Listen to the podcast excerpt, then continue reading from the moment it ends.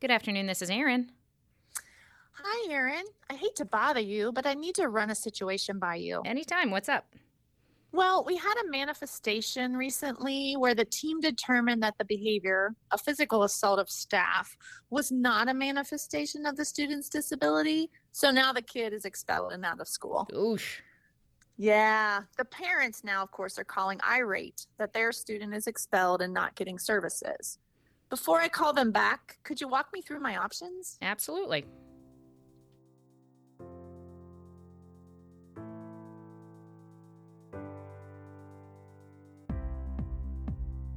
Welcome to On the Call, Ennis Britton Special Education Team Podcast. I am Erin Westendorf Wortman. And I am Jeremy Neff. And we are ready to dig into this call.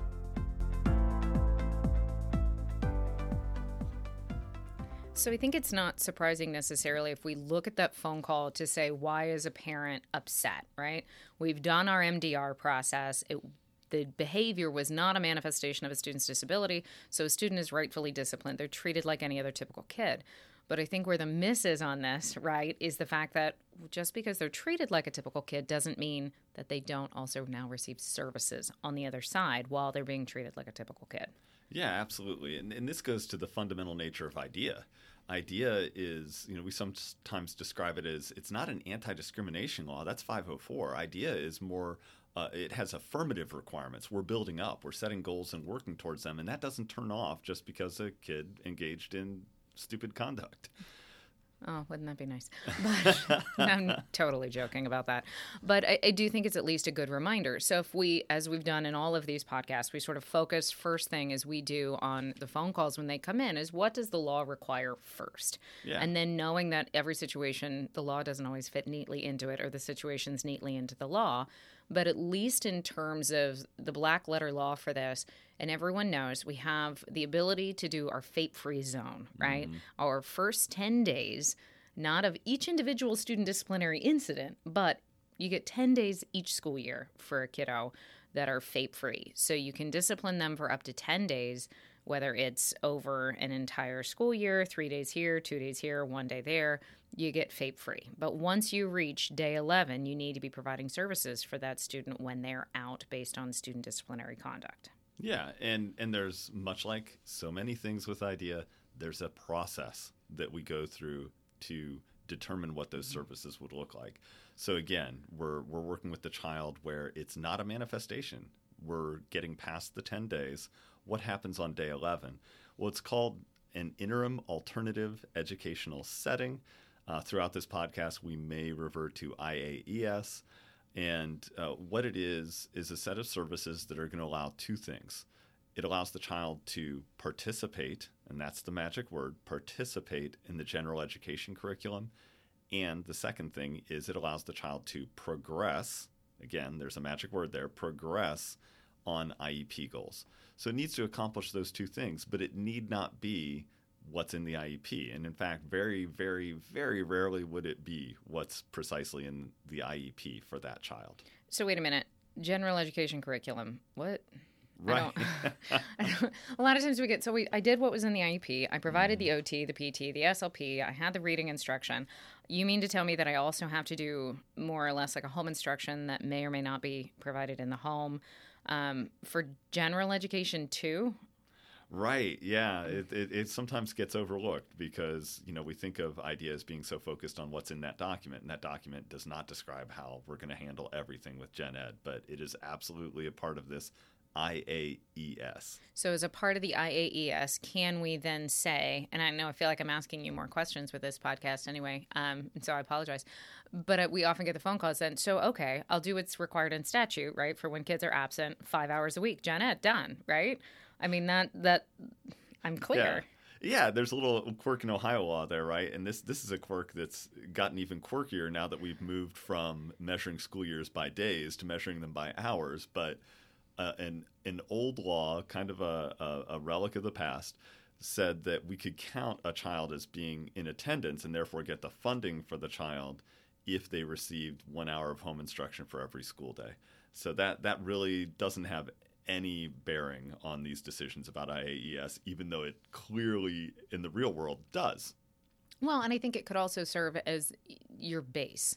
right? And so when looking at that from a base, I think where um, sometimes we maybe miss the target or haven't focused in on what does the black, black letter law actually say, right? So there's a case that came out of South Dakota, and it was recently where um, a student was removed for discipline and out 10 days with a rec for expulsion, expulsion upheld. They held an MDR, found that the conduct in question was not, you know, substantially related and directly related to the student's disability. So out the student goes and student is served while out. So problem being, why all of a sudden are parents fighting, except for maybe they're upset that the student is also out.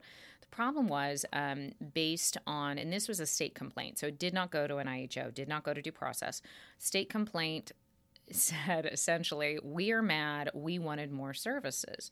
And the State Department of Education said at this point in time, well, you're right you needed to have an IEP team discussion to talk about what those services were going to be while the student was out under discipline. And so the in this case the assistant principal had unilaterally decided uh, at least based on the facts as you know we have available to us he had unilaterally decided what services a student would receive and so that state department of ed not ohio mind you but it was missouri this state department of ed said hey the iep team needed to have a meeting could have been at the end of the MDR meeting to talk about what services would be appropriate during that suspension. So, talking about what would have allowed the child to continue to participate in gen ed and to progress towards meeting the goals outlined in their IEP.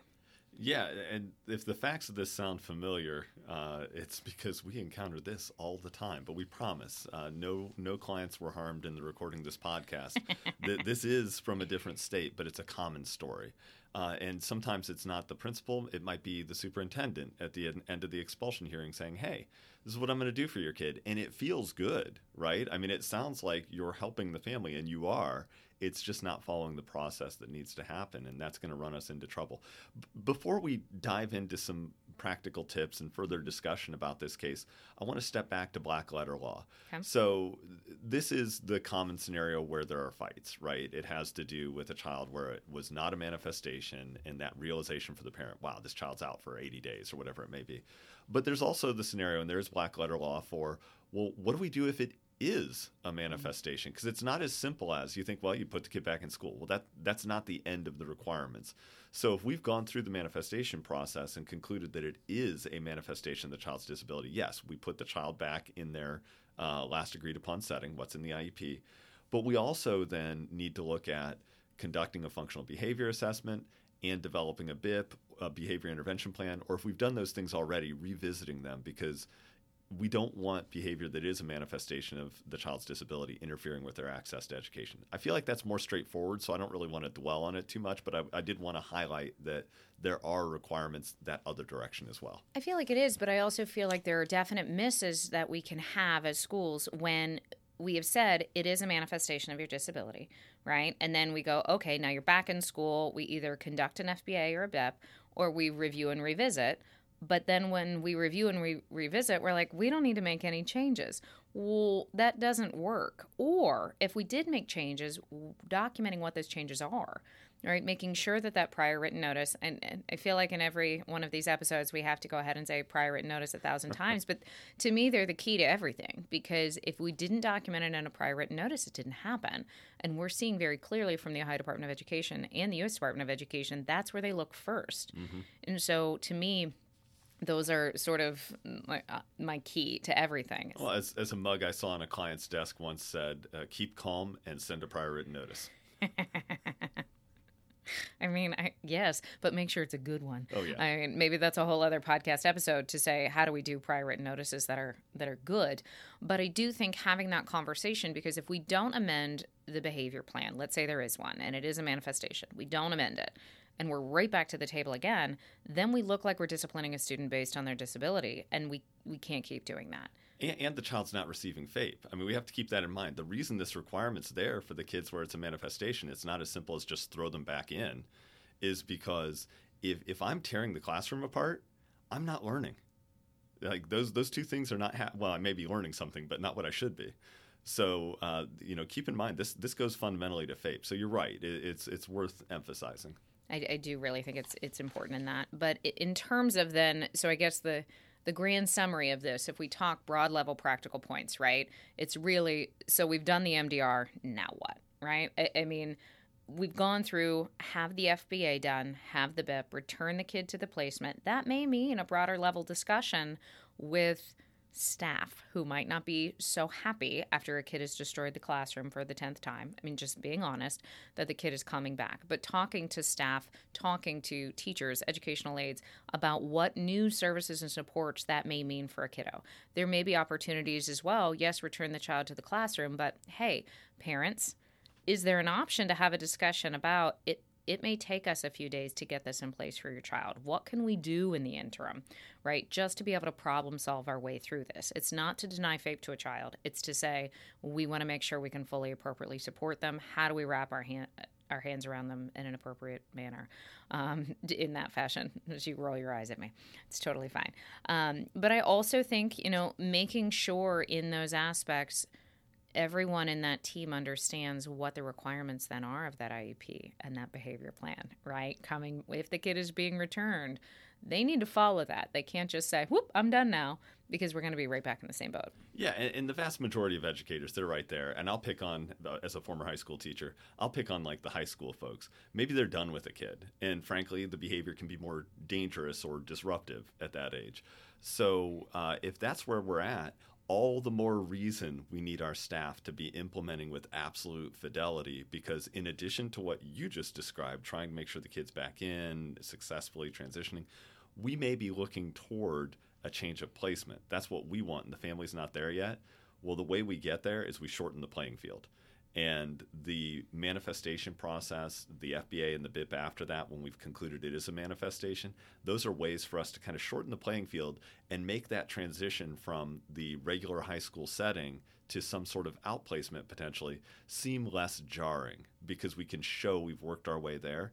And while it's highly unusual, if we get to the point where we say we need to file due process to force a change of placement, we're going to be in a much more defensible position. We we can show that evolution over time. No, I think that's a great it's a great point in showing that process for how we get there, right? And that we've done everything in our in our capacity, within our power, within this placement, with what can we can serve here to be able to serve that student. And so then on the flip side of that, you know, so we did the MDR, now what? The flip side is what we talked about, sort of to open the podcast with the phone call with you, we are providing services. So in the event, it on the flip side, it's not a manifestation. And so we are able to discipline a kid just like any other typical child. We are helping the kid make progress in the general education curriculum and or at least have access to the general education curriculum, make progress towards their IEP goals. And I do want to at least highlight that I, I do think this is going to be an interesting focus because OSEP came out this past July of 22 with new, you know, Q and A. I love them; they're very long. Um, but they even highlighted that this is an IEP team decision on what that individualized determination is for services. So it's not we do this for all kids. Here's your five hours. Here's what's in your IEP.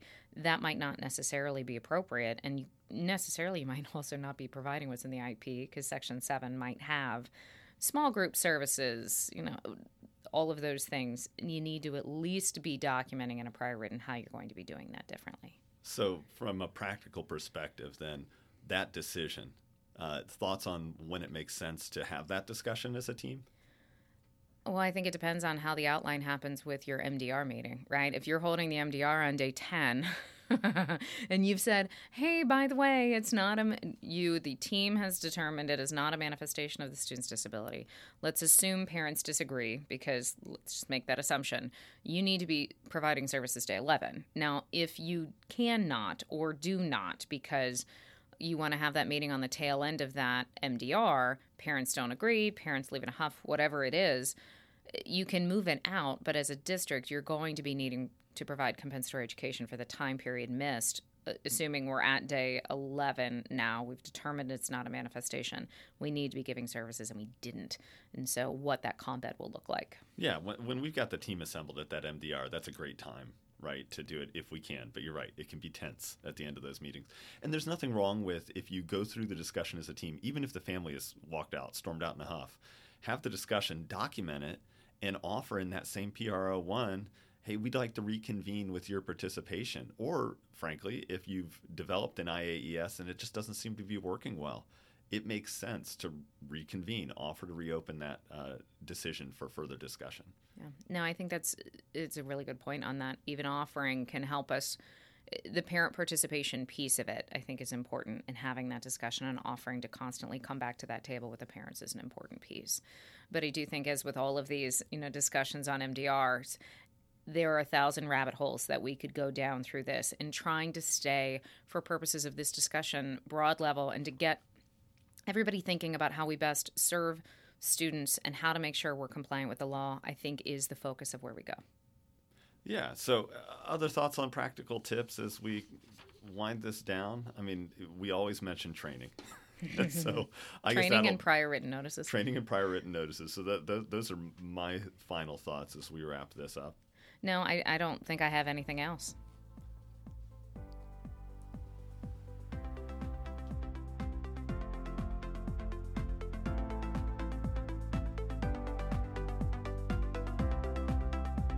That's it for this episode. Thank you for joining us. A quick note this podcast is intended to be used for general information only and is not legal advice.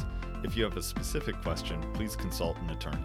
Be sure to check out other episodes at ennisbritton.com or wherever you find your podcasts. If you have a topic you would like to suggest, a question about today's episode, or anything else you'd like to share, please email us at podcast at ennisbritton.com.